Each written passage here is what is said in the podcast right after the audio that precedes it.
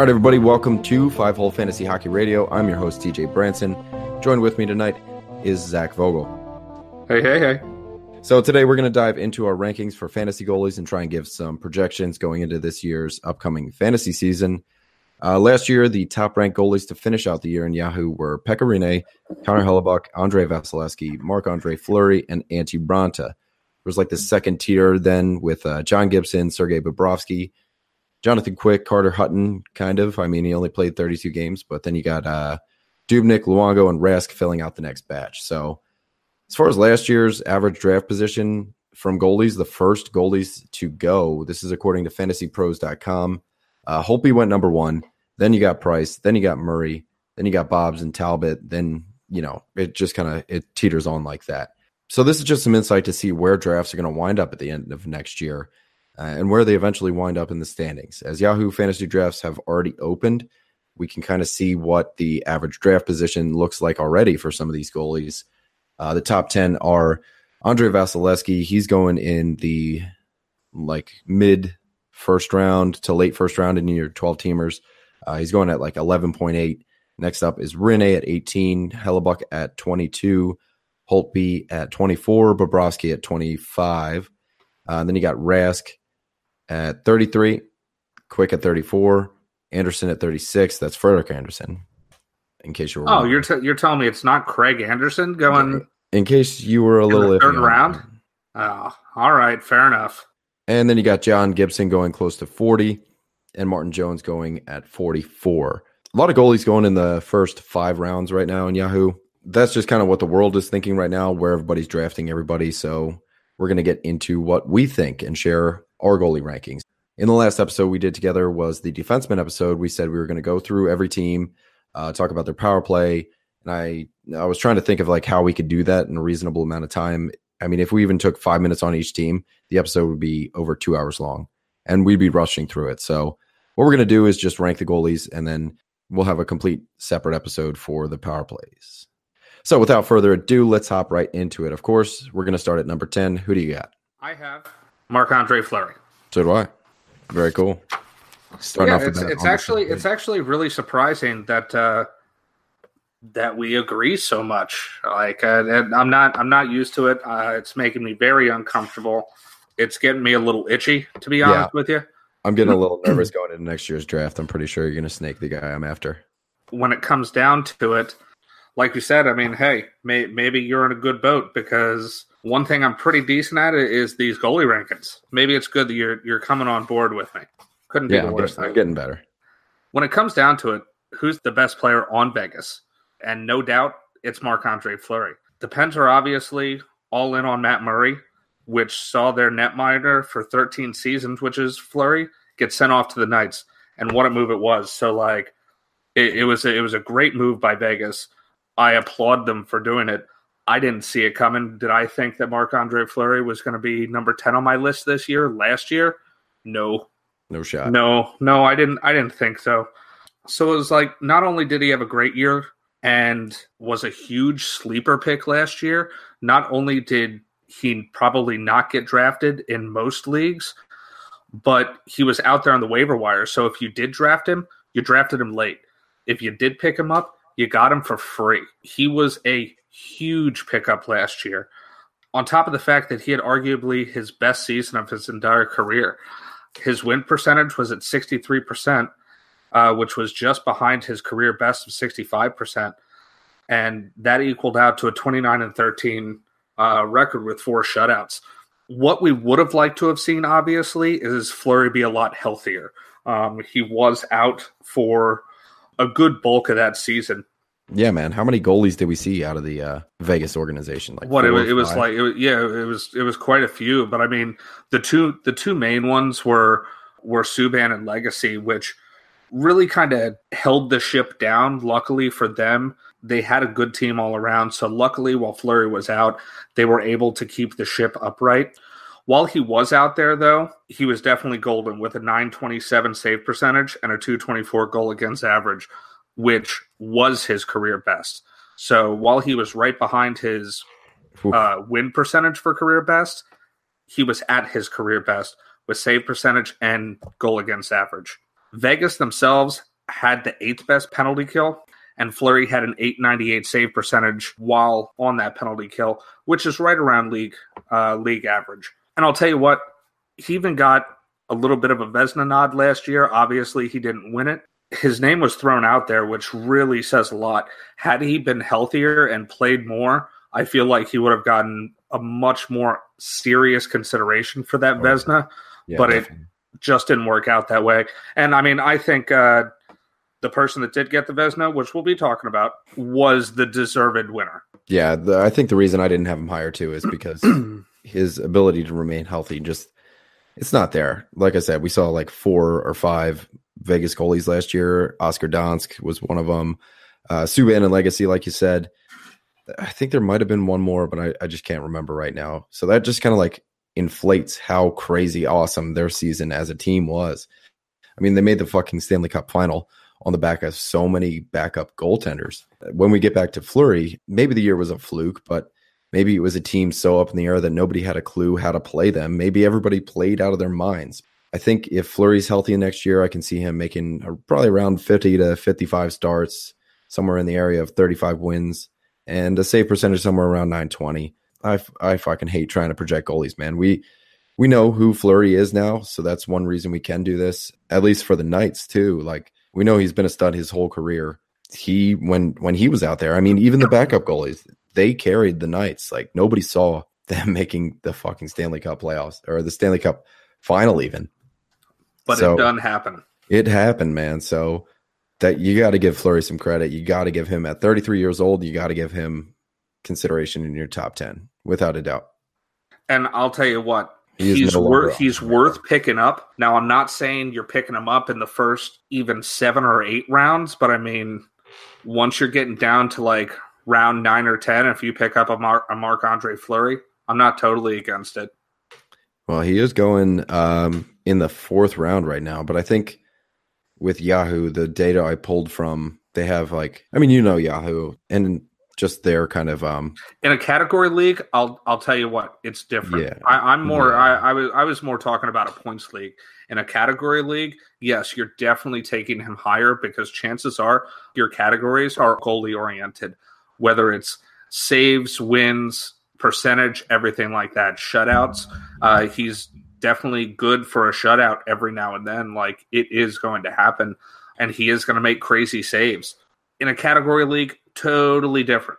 Yeah, you're, yeah, you're going to draft him. You're going to draft him. Yeah, much more like four or five. But I guess in the points only leagues, you can.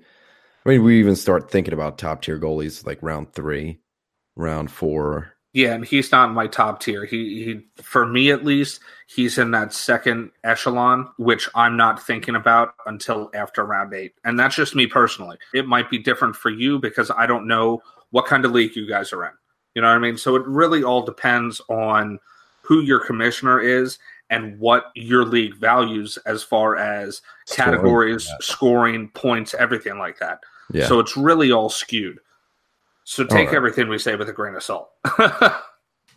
or a shot of penicillin. Uh, number nine, I That's got. Uh, number nine, I got Jonathan Quick. Um, I'm pretty sure he made your honorable mention, so we already. Yeah, I, I had him in. I had him in the honorable mentions. I had him right outside the top ten. It's not like I, I was really far off from you. I had him at number eleven. But go ahead, take Quickie. So last year he played 64 games. He went 33, 28, and 3 with five shutouts, a 921, and a 2.4 goals allowed. Quick has a career save percentage of 916. When he plays like he did this year, his stock definitely goes up in my book. With as iffy as I am about the Kings going into next year, I still have faith in Jonathan Quick. It could be a good thing that you have Ilya Kovalchuk there, you know, to like spur the offense a little bit, and uh, the decor is still intact. And Quick, if anything, could be seeing some assistance from the offense. I mean, you got extra scorers and Kovalchuk and um, a healthy Jeff Carter and stuff like that. You could, I mean, still put up the same amount of goals allowed and just win more games based on the fact that your offense is scoring more goals. Peter Budaj returns as the backup, and Jeff Campbell's still there, you know, if need be. I think Quick's workload of 64 games played is about what we're going to expect going into next year. Barring any injury, we know he bucks his growing up every once in a while. Um, 60 to 65 games is pretty reasonable. The Kings let up the least amount of goals last year. and Quick played over 75% of their games. They're still a good team, well rounded defense led by Drew Doughty. Uh, Quick to me is one of the most undervalued fantasy netminders out there. His numbers are always solid. He seems to be considered average in terms of where he's drafted. So if you can get him later based on that fact, then by all means do so. And he is someone I'm targeting, especially in the sense of a value pick. In Yahoo leagues, he was drafted at almost 36th overall, so like a late third round pick. But as many know, the ADP in Yahoo and other formats are super different. So on average, last year he was drafted around 57. So you do see an uptick in his ADP this year. Keep an eye out for him depending on how your leagues value goalies. And uh, when you start to see some of the big, big names come off the board, then keep Jonathan Quick right up your sleeve because he could be somebody worth some value there. One thing that you will have to watch out for is the whole fact that Quick is one of the few players I would say in the NHL that everybody knows. Yeah. If I say to my wife, Jonathan Quick, she knows who Jonathan Quick is. And Karina don't know shit about hockey. You know what I mean? Yeah, you got uh, those if, household if, names. Henrik yeah, if you say some, if you say the name Jonathan Quick to a football fan, they're going to know who Jonathan Quick is. Now, they're not going to know his stats from last year. They're not going to know how long he's played and his career save percentage of, but like people know who he is. So, I mean, some people I feel like are going to stretch for Jonathan Quick and maybe take him earlier than, uh, than he's projected to go. But one thing I will say is the Kings kill it on the penalty kill. Do they? I, I yeah. I, I know I, I talk about Drew Doughty and, and all that jazz and and I don't have Jonathan Quick in my top ten. I have him at number eleven. But the Kings have the number one penalty kill, dude, at eighty five percent. Do you need me to get you a spitter for all that blood in your mouth? No, it's just uh, um really, if anything, I just need like a pepper grinder to go with all the salt. uh, and I mean, I know. So what I'm I'm just pretty much saying that I got to give credit where credit is due. Right, right, you, right. You know what I mean? I yeah. can't just ignore the fact that the Kings have the best penalty kill. You know what I mean? So it and is won, what it is. They won whatever award it is for. I think fuck, whatever award that is. You know what I mean? The one for like least goals against as a team. Mm-hmm. What the mm-hmm. hell do they call that? Oh, I forget what that uh, what Fuck that it. is called. But the, he got that award. So anyway, who do you got at number nine? At number nine, I have Devin Dubnyk. Boom, boom, Dubnyk. Scooby Dubnyk. Scooby Dubnyk. That you that that's right. You did uh you did have that name last year. He was doing pretty good too. I don't know about you guys out there in podcast land, but like we like to change our names like every single week. Yeah, so like every single week we will have a new name. We don't stick with one name every year. Like it will constantly change and we try to go with a, a player name, but being as clever and dirty as possible. so, like, Scooby Dubnyk is actually one of the much more uh, PG ones. Oh yeah, we've had uh, what, like going in Draisaitl. Um, yeah, that's just the one I going in Draisaitl. Give me some head, man. Was one of yours. I'm going to start off by saying that Doobie is one of my favorite things a BFG. he really is. He is a like BFG, dude. He's 6'6, 218 pounds. But one little fact that I actually told you this uh, last time that we talked. Yeah, I was just going to bring this up. I was like, I no goal because you were Chuck. No goalie over six four has ever won the cup. It's uh, it's it's crazy to me. So I mean, you would honestly, you would think that I would want this big fucking dude that's like six six, just taking up the net. Like literally, when Dubnyk is on his knees, his head is at the crossbar. Like it's all you gotta crazy. do, all you gotta do is inhale, and your fucking chest cavity just takes up the entire cage. But yeah, so I mean, at the very least, it's something to think about. So I mean, there are those guys like Ben Bishop, who's fucking huge, Devin Dubnyk, who's fucking huge, Sergei Bobrovsky, who is like a lot bigger than you rightfully would expect him to be. You know what I mean? You look at his picture and he looks like a child. Yeah, he looks lanky. but he but he's tall as shit. So yeah, it's just it's just something to think about. As far as Dubnyk goes, his 918 save percentage and 252 goal against average, while not flashy, are better than his career averages, along with the fact that he's often pretty much always in the Vezina consideration almost every single year. He never seems to win it, but he always seems to be in the conversation. Oddly enough, though, he's never even seen over 1,900 shots, which I think is kind of crazy for a goalie. I don't know if you agree, but he's never actually seen over 1,900 shots in the season. Uh, and last season was no different at only 1,769, where he only stopped 1,624 of them. As for his win loss goes, 35 wins, 16 losses, pretty decent. I'm fine with that. Like he was out there for 59 games. He's on a really good team, a, a very defensively sound team with some really good offensive players. Now we've talked about before how there's not going to be any 80 point players on the Wild, but if everybody's chipping in, I don't care. Devin Dubnyk is going to be a solid player to pick up. Now he's not going to be once again in that first tier of goalies, but he is going to be in that second tier goalies. Another thing, he's always healthy. Not always, but like for the most part, he's out there for a lot of games. Two years ago, he played 63 games. Three years ago, 66 games.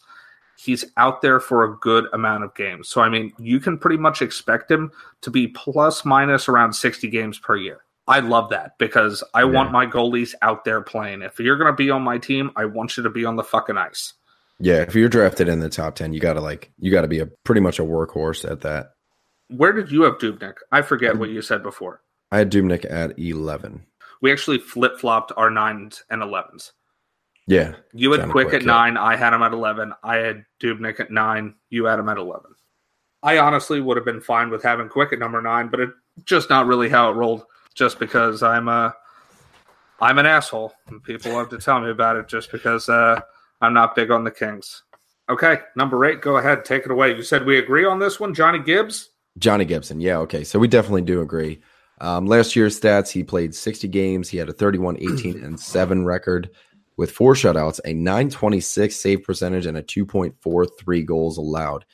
Um, continuing on the theme of undervalued, going back to Jonathan Quick, Gibson put up some really spectacular, blah, spectaculars, spectacular spatulas. Ah. Um, Gibson put up some really spectacular numbers. He got paid for it, so uh, he's just entering his prime years. Uh, he has been a 920 plus goalie for three years running.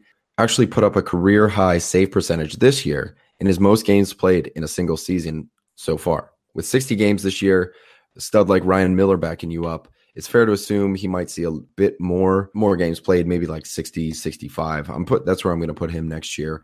Um, you got guys like Kesler, who's even questionable for this season. Corey Perry, who is apparently falling off a cliff in rapid decline. Jesus, fuck, that sucks. And you got Ryan Getzlaf, who's like 45 years old or something. Gibson's another guy I, I consider in that tier too, uh, closer to the front end of it, actually. Um, he's one of the more viable goalies to have as your number one on your fantasy team. I think Gibson's probably going to finish the year higher than number eight when I redo my list at the end of the year. But for right now, I'm going to play it a little conservative and slap him right down at number eight. Do You know, one thing I love about looking at John Gibson's stats. You said he had his picture a nine a nine twenty six save percentage, right? Which was if you take out his his very first year where he was three and zero oh because he only played three games in the end of 954. I'm going to kind of I'm going to take that away. So he had yep. pretty much his career best at 926. You know, he also saw over 400 more shots in a season than he ever had before. Some goalies just play better when they see more pucks, when they see more games and stuff like that. I, I think that that is a huge stat that, like, I don't know, it really means something to me. Now, don't get me wrong, he did play more games than he ever has before. But it also tells me that Anaheim is really starting to trust him. On top of the fact that Anaheim's penalty kill, you know how I feel about penalty kills when it comes to goalies. It's a big deal for me. If you can kill penalties and you're not getting put into penalty kill situations, I'm a fan. I don't want a team full of bruisers where you're going to put my goalie that I drafted into compromising situations where they have to stop a ton of fucking pucks. The Ducks were six. They had the sixth best PK last year at 82.3%. It's not too shabby. They're not like the Flyers, you know what I mean, who are who are 135 out of like 32. Were they dead last or something? No, but they're fucking close to it, my man. So uh, if I'm reading this correctly, John Gibson had a 917 shorthanded save percentage. Yeah, which is super fucking awesome. So, real quick. So, what we're talking about here, folks, as far as goalies go, I'm personally a big fan of even strength versus shorthanded. I don't really care about them on the power play too much. I mean, they should not be giving up a lot of goals on the power Yeah, play, but It should be a thousand. I mean, oh, it's it's some goalies are going to let in a shorthanded like when they are on the power play sometimes, but yeah, Gibson let in three. three of them. He let in fucking three of them last year. He had a, a 939 save percentage while his team was on the power play. but yeah, I love, fucking love that 917 save percentage shorthanded. That is fucking huge, dude. That is really huge. The last thing you want when you see like your team go or any of your players go on the power play is fucking goal against, especially if you're in plus minus leagues, especially if it's against your goalie. Like, I guess plus minus wouldn't count for the power play. My bad. But yeah, so I mean, I'll give you that about what you said. I actually kind of agree uh, with where you went earlier, as maybe at the end of the year, John Gibson might be higher on my list than number eight, but that's where we have him right now. Any Ducks fans out there, tell us why. All right. So well, I think at least the Ducks fans I know, they're very vocal. all the fans are vocal, man. And Drew Doughty fans. So for our number seven and number six, we are flip flopped. So I, let's say you take your number six, I'll take my number six. oh, so you have Pekka Rinne at number six? I do. Fair enough. Do you want to do you want to go first? Or you want me to go first? Sure. Uh, Pekka Rinne, 35 years old. Let's just start off there. Um, last year's stats 59 games played, 42, 13, and 4. He won. Oh, look at that. There's a typo. He won the Vezina trophy. Ooh, the trophy. The vagina trophy. Yeah, he won the Vagina. He had eight think- shutouts, which was I league think leading. Patrick Kane won that last year. Oh, man. He just took it. He didn't do that. Oh, All right, we're gonna, so- gonna have to edit that out. Maybe not. Uh, Rinne moves down the list in comparison to where he is drafted, in my opinion. Like we were talking before, he is the second goalie to go off the board. And here's why is because Saros, and I know you're going to agree with we we talked about this before. Saros is looking more and more like the guy. It's not going to be this year, but I think Nashville is going to start giving Saros more starts, especially later in the season when Rinne seems to hit a wall. Uh, he always does in the playoffs. We've seen it two years running now. His postseason stats are just not good. His regular season stats are fucking godlike, and that's what we want in our fantasy goalies. But you got to admit that postseason performance will affect how many games he gets, and it affects your fantasy season in that way. Is maybe Nashville they see Saros, okay, well, fucking Rinne, he can't get it done in the postseason, so we got to get Saros some more reps. We got to get him adjusted to this kind of lifestyle because he is going to be your starter at one point. Rinne not being the guy that Nashville can lean on in the postseason, and Saros is like seemingly untested. He did see a few games last year. So for those reasons, I have Rinne further down my list than you would expect. He's still a stud. He's likely going to see closer to 55 starts than 60 this year, easing Saros into that spot. And because of that, Rinne is my number six goalie. He can still be a number one goalie for your team. Don't get me wrong. I just think that the workload is going to weigh on him going into his age 36 year and that Nashville as a whole having the mindset that Saros is going to be the guy eventually. It's going to be in the back of his head. And like for goalies, goalies are so fickle like that. If you get into their head, they suffer. And maybe that being in the back of his head could fucking ruin his season. I don't I don't know what to expect of Arena this year. I'm not willing to pay the first or second round price for a guy that I'm not 100% sold on. So I have him ranked at uh, number six, and I'd be willing to take a chance on him like round five or six. No higher. No higher. I agree with everything you said. You had him at number six. I had him at number seven. One thing I do know is that the Predators are going to be fucking good. Yeah. One thing I do know is the Predators have the number one fucking defense in the whole league. Another thing that I do know is that I know what happens when Pekka Rinne struggles. The team, the city, the front office, everybody is ready to kick him out the fucking door, which I almost feel bad for Pekka Rinne for that oh, whole Okay. thing. He's a great goalie. He really is. He is a great goalie, but they are so ready to move on to Juuse Saros. Their front office fucking loves Saros. And it just seems like, hell, two years ago, they were thinking about just shipping Rinne out and having Saros play the entire playoffs. Didn't work out that way. No. But they were seriously contemplating it. On top of the fact that if you look at Saros's numbers, while there may not be as large of a um, a pie to look at, he doesn't have the same amount of games played and stuff like that. But he has very comparable numbers. If Saros is the future, I mean, you got to ask yourself how much Rinne is left in Nashville. Maybe a year.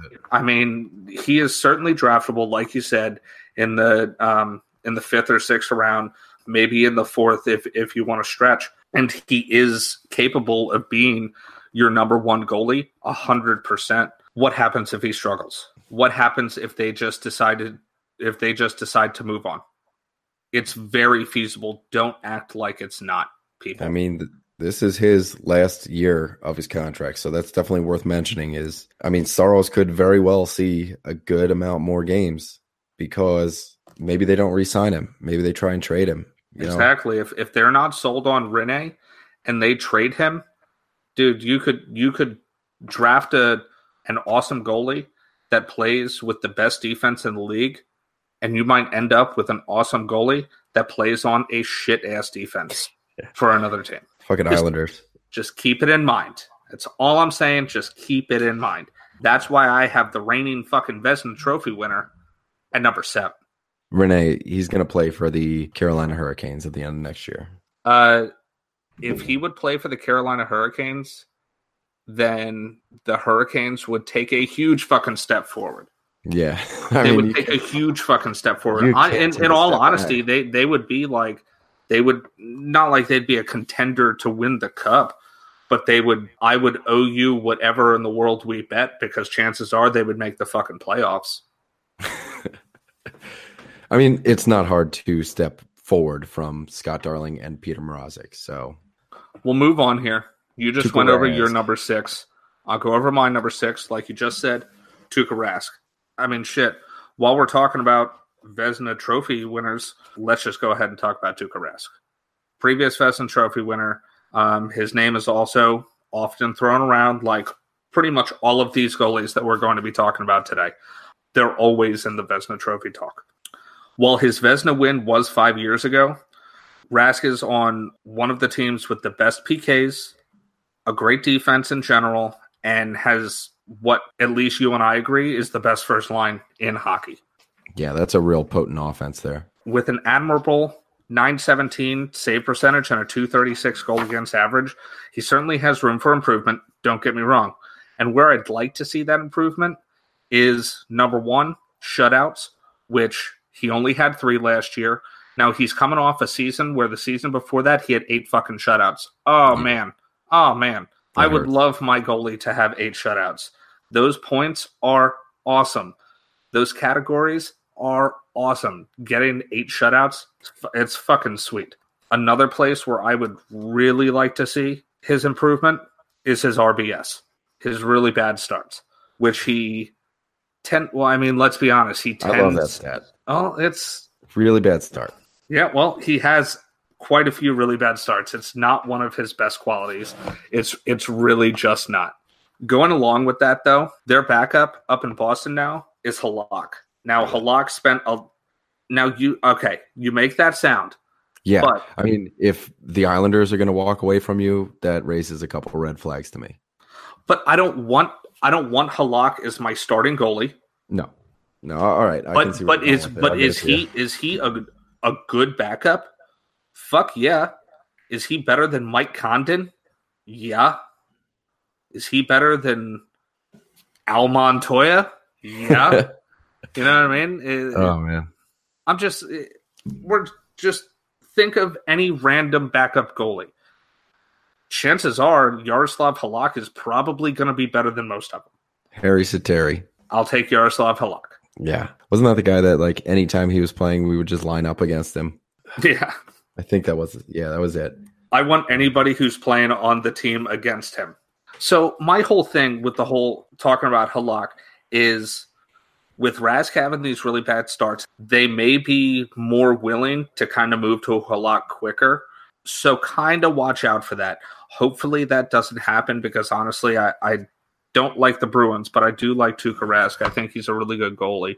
And I mean, he's certainly helped me out in the past. So Rask always seems to have like a really slow start and then he turns it on later during the second half.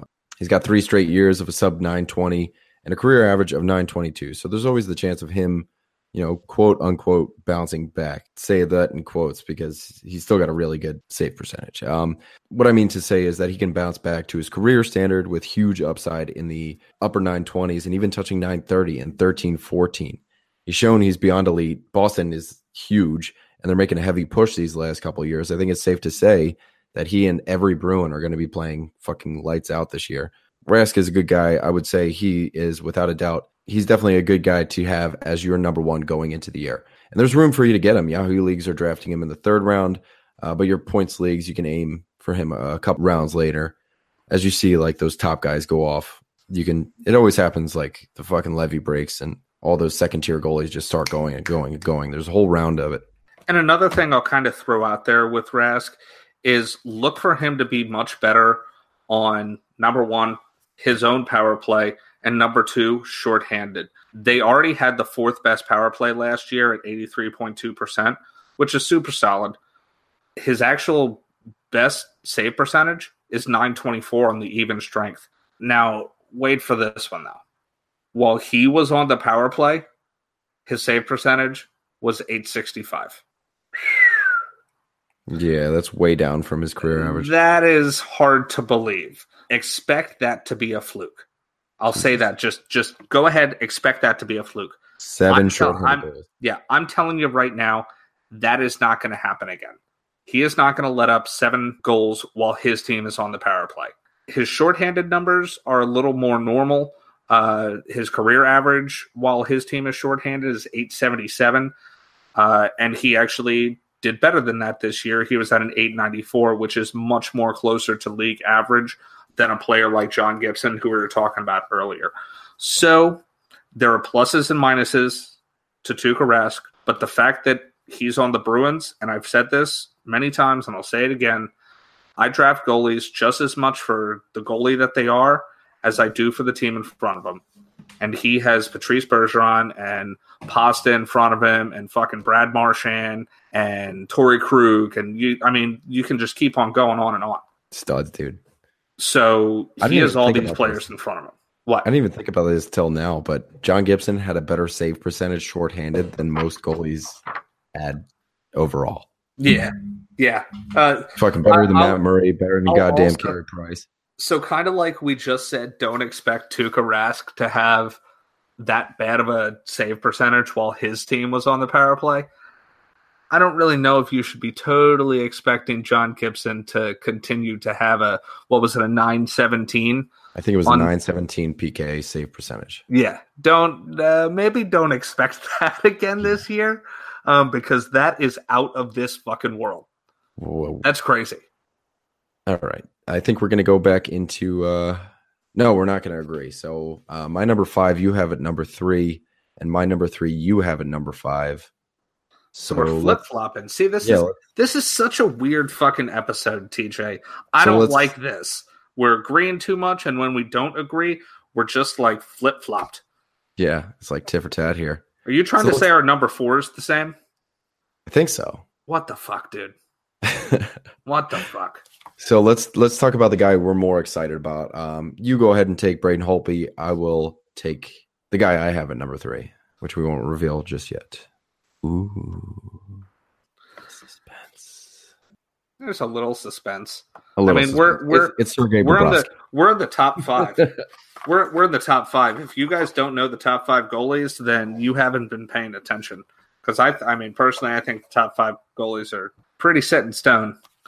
Okay, so like we were saying, I think it's weird that we're going we're jumping to number three. I haven't we haven't done our number four, but okay, fair enough. Do you want to? Yeah, you want to throw? Let's throw number four in there real quick. No, screw it. No, screw it. Right. We're gonna. We already we already started. We've gone too far. I've already said Braden Holtby's name once, so now we must talk about him. Now we talked about Holtby multiple times in other episodes as him having a less than average year, which is completely true.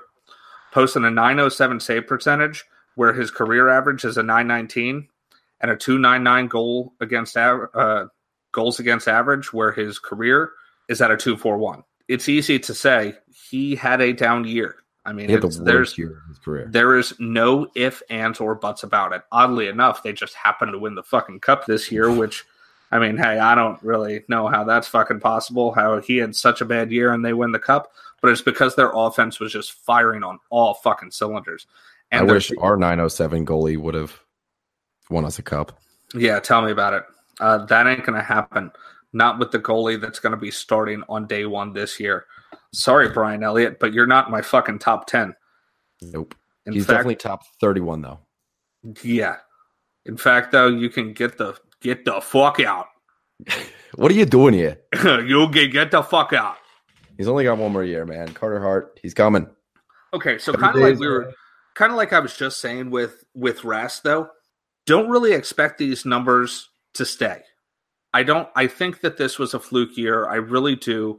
Um, I think that maybe a little bit, a little part of it was kind of like what you were saying earlier, with a little bit of the group Grubauer idea. So Grubauer was right behind him, and he's Braden fucking Holtby, and there were people calling for Braden Holtby's head. Yeah, saying we want we want like Grubauer to be our to be our everyday goalie, and Braden Holtby can get the hell out, and he's Braden fucking Holtby. What is wrong with you people? Like their fans were super fucking fickle. It is not going to happen again.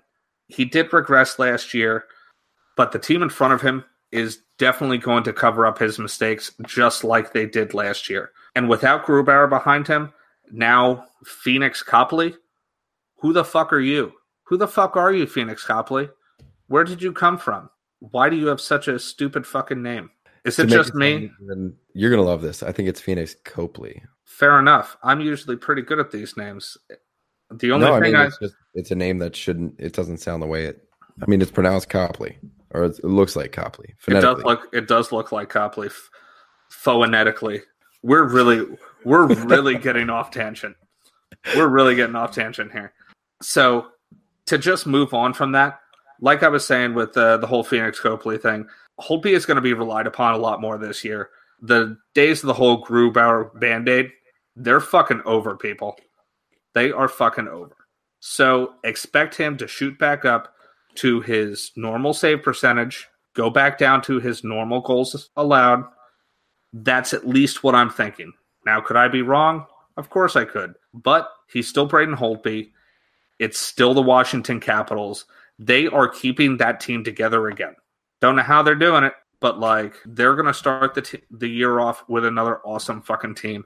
They are going to be firing on on all cylinders, and I hope that the team is going to be just as hungry as they were last year, even though they just won the cup. That they're going to want to come back and prove that they can do it again. I think we're probably going to see closer to 65 games this year. Pretty much bouncing right off of what you said about Pheonix Copley. Copley. yeah, I, th- I think you could definitely see another 10 games out of Holtby. A hundred percent. You could definitely see another ten games. Yeah, you don't have the same crutch as you did last year. Let's see where I can start. You covered a lot of it. Damn straight, I did. I mean, he's still a number one goalie for your team, and 100%. he's still, top, he's still in both our top fives. Uh, but he fell from his number one average draft position last year because of that. The fact that he had the worst season of his career he was the number one goalie to go last year, and I can't see spending a first round pick on a guy that puts up a 907 and almost three goals allowed. The Capitals are good enough to win games no matter who the fuck you put in net. Me or you could be their goalies, and they'd still be, you know, contenders for the President's Trophy. False. I suck at goalie. If if you don't recall. Oh, I remember. Yeah, yeah, yeah. You're right. But also, you guys didn't fucking help this situation. Oh, we didn't help, and those guys that were against us, they were the probably the best hockey players in the world. They were really fast. I couldn't catch them. You didn't even try, TJ. There was there was literally like 20 breakaways. I just started tripping people for them not to score goals for me. That's what I did to get them to stop scoring goals. Going fucking I, Dominik Hasek going them. I fucking tripped them. But yeah. All right. Okay. Moving on. I know some people use the first round pick and he puts up these types of numbers. Um, with that being said, He's only got one other season in his seven career where he was below a 920. And this year, and one down year this year isn't going to turn me off of Braden Holtby, but you still have to count it against him. I think he is that 920 guy that we know and love, and that we're talking about him coming back and stuff like that. But again, goalies are hard to predict. You look at Carey Price, he was top three last year and just plain isn't this year, not even close. Um, Holtby is definitely going to bounce back. Washington is always an offensive powerhouse. And that can only mean good things for Holtby's record down the road. So he could be seeing more games this year. He's going to be back to that 920 save percentage type of guy. I got him at number five just because, I mean, I got reasons for everybody above him, at least. The big difference, though, between Holtby and Carey Price, and I appreciate you making that reference, is the teams in front of them. Carey Price does not have the team in front of him like Braden Holtby does. He no. does not have the band aid of the fact that his team is going to score three fucking goals a game. He need, just doesn't. You need Shea Weber back in a big way. Yeah, uh, it, he doesn't have the team in front of him, so Carey Price is is just nowhere even close to that conversation. Holtby is going to bounce back. Take it or leave it. That's the way it is. Okay, moving on to the Bobs. Sergei Bobrovsky. Um, he's one of the I most miss, consistent I miss you. out there. Yeah, I dude. miss I, I mean, miss you. I was looking back at the stats. He he didn't really play well until he left. Yeah, that happens weird. a lot. Yeah, JVR. hmm. hmm. But he's back. But he's, he's back. back. So we'll see. Um, all right, last year's stats. He played 65 games, went 37, 22, and 6. He had five shutouts, pretty much played exactly to his career averages. He had a 921 in relation to his 920 career and a 242 goals allowed in reference to his 244. He's one of the most consistent goalies out there. You can definitely count on him, count on him for over 60 starts, really good save percentage, really good goals allowed. He's only one year removed from his Vagina trophy. And Bob's is definitely somebody you can draft high and be confident about it. Not much more to say. Like it's not even worth thinking about. Bob's a good goalie. You got the fucking Jones and Werenski right in front of him. The defense is pretty solid. I trust Columbus to win games. They're always kind of like competing for that President's Trophy. That's all the more reason that I trust Bobrovsky. I agree with you. I, I like Bobrovsky too. Like you said, he's only a year removed from that Vezina um, from that Vezina campaign, and he backed it up with another solid year last year. It's the Vagina Trophy. Uh, the only big difference that I really see from those two years, well, not the only big difference, but like it really kind of jumps out at you, is the fact that a year ago he had a 41 and 17 record. This past year, he was a 37 22. That means something to me. On top of the fact that his save percentage and goals against average were the best of his career last year. He was only letting in 2.06 goals against last year compared to yeah. 242 this year. That's a big fucking difference. Now his save percentage wasn't too that too much different. Uh, he was a solid 931 last year, 921 this year. So I mean, he's only a point one difference as far as that goes. But really, it all comes down to where is Columbus going to go this year? That that's what it comes for me. So you and I, we both like their defense. They have Seth Jones. They have Zach Werenski. I like the defense, at least the first pairing. They have Panarin for now. That first line really clicks, does well. But where are they going to go next? What happens if they lose Panarin? What happens if their penalty kill goes down the shitter? This last year, they were top 10. They were number nine this past year with a 70 uh, with a 76.2 percent for the penalty kill. If Seth Jones doesn't back up his year last year, then I don't know if I really see the same thing going well for Bobrovsky. So I mean, that's the one thing I'm worried about for him. I mean, I'll, I'll give it to you on that. He two years ago he was putting up like Hellebuyck crazy numbers, numbers. fucking Vasilevskiy crazy numbers. numbers. Yeah, uh, Rinne numbers, and I mean, maybe that's something we can expect from those guys looking forward. Just kind of like breaking the ice there a little bit. Maybe they, they come back down to earth too. I don't trust the team around Bobrovsky as much as I trust other teams in front of other goalies. Yeah, that's definitely fair to say. Okay, there we go. Number four, Frederik Andersen. He is 28 and will be 29 by the start of the season. He played 66 games, which is a fucking lot. He went 38, 21, and 5. He had five shutouts with a 918 and a 2.81. Those stats aren't too hot, but he plays a fuck ton of games I mean, you're bound to get a bunch of wins because Toronto just got better this year. Sees a ton of fucking shots too. Now, how many shots he saw last year? Fuck, I'm just, I'm not even gonna look. Um, I'm gonna go with 1950, somewhere around there. 2200. Jesus fuck. 2211. He stopped 2029. So, I mean, you're definitely gonna get the saves out of the guy. Holy shit. 2200 fucking shots. What are you gonna do? You're gonna put fucking Curtis McElhinney in net? No. So Frederik Andersen, Frederik Andersen's gonna get like 60 to 60. I don't know, even maybe 70. Probably not because they're they're seeing now what you know wearing out your goalie can do to you. But I mean, for the same reasons the whole P, you have to look at one of the most intimidating offenses in front of you, and a workhorse playing.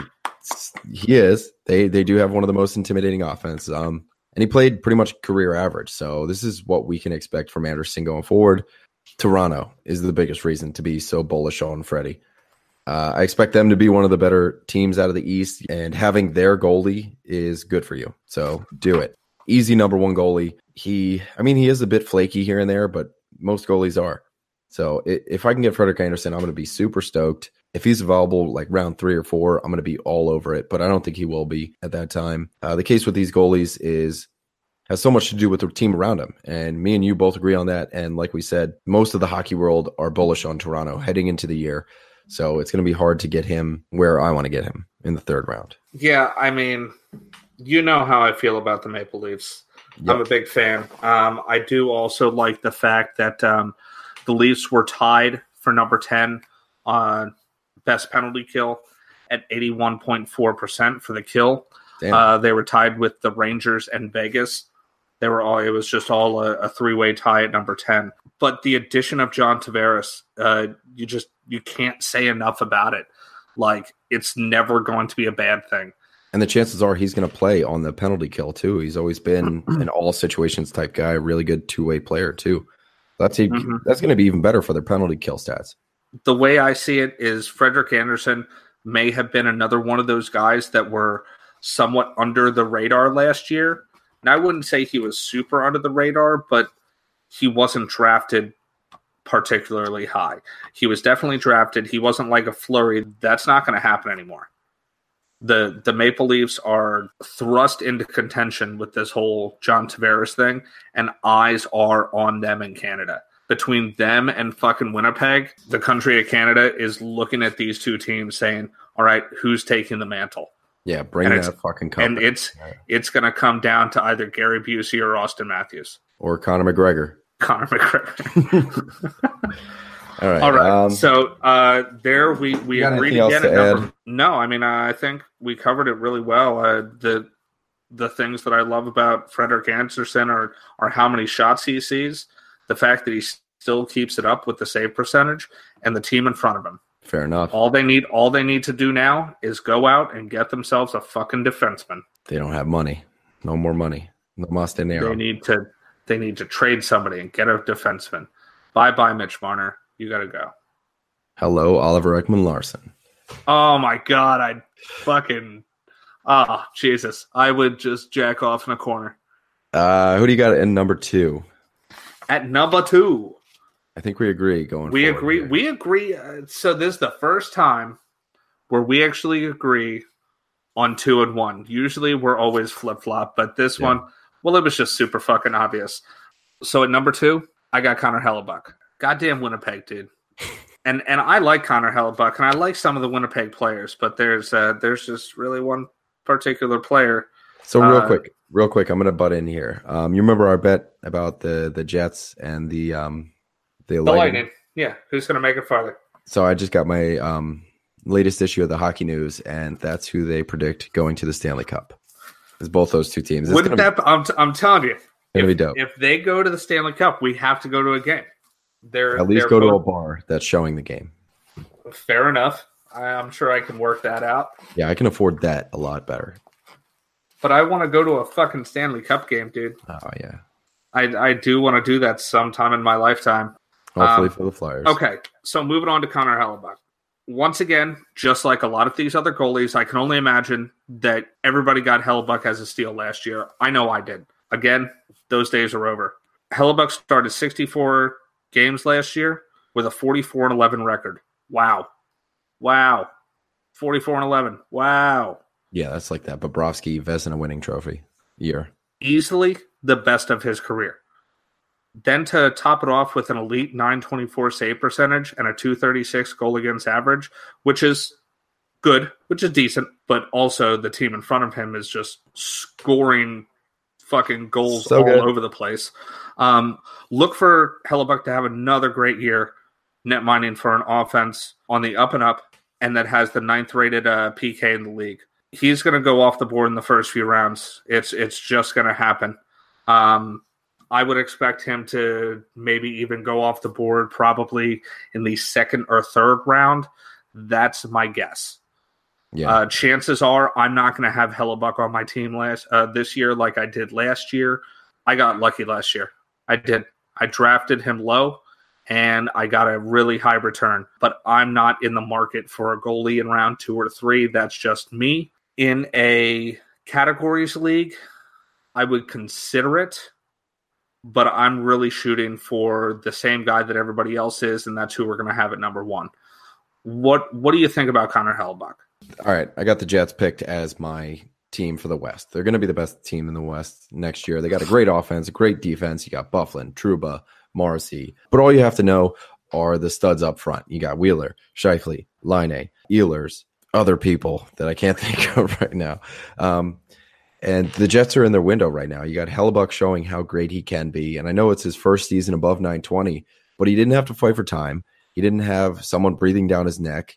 And I think this is what we can expect. I do kind of back myself into a corner a bit here by harping on th- these last candidates that it's hard to fall into like you just get infatuated with that uh with the inflated season that somebody had and then you just put them at number 1 number 2 something like that that's exactly what I'm doing but I I think it's repeatable I think Connor Hellebuyck can do it and I'm genuinely targeting him as a top few round guy regardless of format um, when you have somebody of his stature or not even of his I guess you, I can rephrase it when you say when you have somebody who goaltends for a team like the Jets, then you should be targeting him too. So number one, there should be no suspense left over. It is Andrei Vasilevskiy.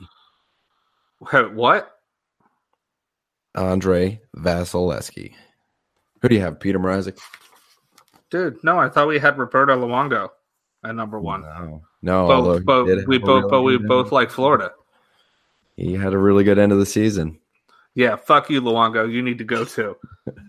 okay, yeah, totally. Vasilevskiy, number one. Like there is no fucking doubt about it. He is hundred percent the number one goalie. He last year I had him at number two. He moved up one spot for me. So it's it's just it's not out of out of the blue by any means. He plays on Tampa Bay. Big time. he's a solid Vezina candidate. He was really kind of like the front runner this year. I thought he was going to take it throughout most of the year. So did you. But in front of him is one of the best teams in the whole fucking NHL. I'd like to see a better penalty kill, however. They're only converting uh, 76% of their penalty kills. I'd like to see that bumped up more, uh, closer to 80 or even above, because I want to see Tampa Bay in that top 10 um, still at 65 games played last year, and Louis Domingue backing you up, um, or Louis Domingue, sorry, backing him up. Look for Vasilevskiy to get the lion's share of the starts again with a similar percentage as last year, uh, with 44 wins and 17 losses. Again, his averages were right on par with his career. He posted a 920 save percentage with a career average of 917. Goals against average, 262. Career, 261. Mind Good. you, having eight shutouts, this all adds up to a great year. Yeah, that was So- a league leading tie, eight shutouts. So he's so not only did he see the most shots of his career, make the most saves of his career, he also had a career best save percentage and a really solid goals against average uh, uh, for his career average. What does that tell me? If you're seeing more shots than you ever had before, and you're still killing it on save percentage, things are only looking up for you, brother. On top of the fact that you have a great fucking defense in front of you and a great fucking offense in front of you, they're going to cover up the few mistakes that you do actually make. See, I got him pegged for 60 games this year, and it's because, all right, so in the first three months of the year, up to December 31st, Vasilevskiy put up a 939 save percentage. In the next three months, plus the three games he played in April, he put up 903. So that's just like two different seasons right there. He had a really, really fucking bad March with an 883 save percentage, in which he had five sub 900 showings and one sub 800 showing. And that was against the fucking Senators, nonetheless. So maybe they're going to give him a little break um, as he started to peter off a little bit in the S end of the year. I mean, they're in win now mode. It's hard to pick your backup on any given night when you have somebody like Andrei Vasilevskiy at your fingertips. So I'm thinking somewhere in the range of 60 games played, you know, upside obviously for 65, with this year's 65 kind of being the ceiling. Uh, the wins are going to be over 40. That's no problem there. You got like the best offense in the league and, you know, a wildly above average defense in front of you too. So Vasilevskiy, number one. But you also kind of saw that coming yourself, TJ. Yeah. Uh, so TJ had Vasilevskiy last year. Uh, he was lucky enough to get him. I tried to get him, but TJ picked him first. Um, or no, you traded for Vaz, didn't you? I think I did. Yeah, you traded for Vaz. So the long and the short of it is TJ had Vasilevskiy. Towards the end of the year, when it was clear and obvious that Tampa Bay was going to make the playoffs um, and going to do and was just kicking ass, doing well, TJ said himself, I want to move Vasilevskiy because at the end of the year, they're going to start giving him time off. If Tampa Bay has the same, it, it's kind of like the whole of Evgeny Malkin syndrome. If they know that they're going to make the playoffs, they're going to start resting their star goalie. Yeah. They don't they don't want him to just get totally worn out, blow a fucking flat tire. You know what I mean? If you got to th- if you got to throw out Louis Domingue out there a couple of times, that's what they're going to do. So be aware of that, folks. Vasilevskiy, 100% the number one goalie to take. No doubt about it. He is on one of the best teams. Had a great year last year. I don't think he's going to slow down unless he gets hurt. If he does, and Domingue is taking all those starts, Oh, uh, that let's not even talk about it, man. I'm I'm gonna lose that bet if that happens. Okay, I'm gonna act like I didn't say anything about that. You can even cut you can even cut that out if you want to. You totally take it out of the episode. I don't even want to hear those words ever again. Um, honestly, I don't either because I like Vasilevskiy. I like the Lightning. Like I said, consensus number one. I don't think there's any doubt about it. So to finish off, guys, like we always say, tell us where we're wrong. Tell us where you would have had uh, Carey Price. Is Carey Price in your top ten? If he is, then you're a fucking idiot. But if you if you want to tell us about why he is, then go feel free. Where did you have Jonathan Quick? Why don't we have Matt Murray in the top 10? Why don't we have Jake Allen or Martin Jones? You know what I mean? These are all players that are in our honorable mentions, but we didn't have in our top 10. If you think they should be, let us know why. Uh, yeah. Give us your top 10 and tell us uh, if you agree with us on number one or if uh, you have Vasilevskiy somewhere else. Yeah, I would love some outside input because maybe there's just something that I completely overlooked. Definitely want to hear that from you guys. That's it from us, guys. That is our top 10 goalie rankings of 2018. Like Zach was saying, man, hit us up on social media. Let us know what you guys were thinking. That is at FHF Hockey on both Twitter and Instagram be sure if you have enough time that you get over to iTunes, leave us a review, and uh, maybe tell some friends about us. Till next time, guys, we love you. Deuces, love you.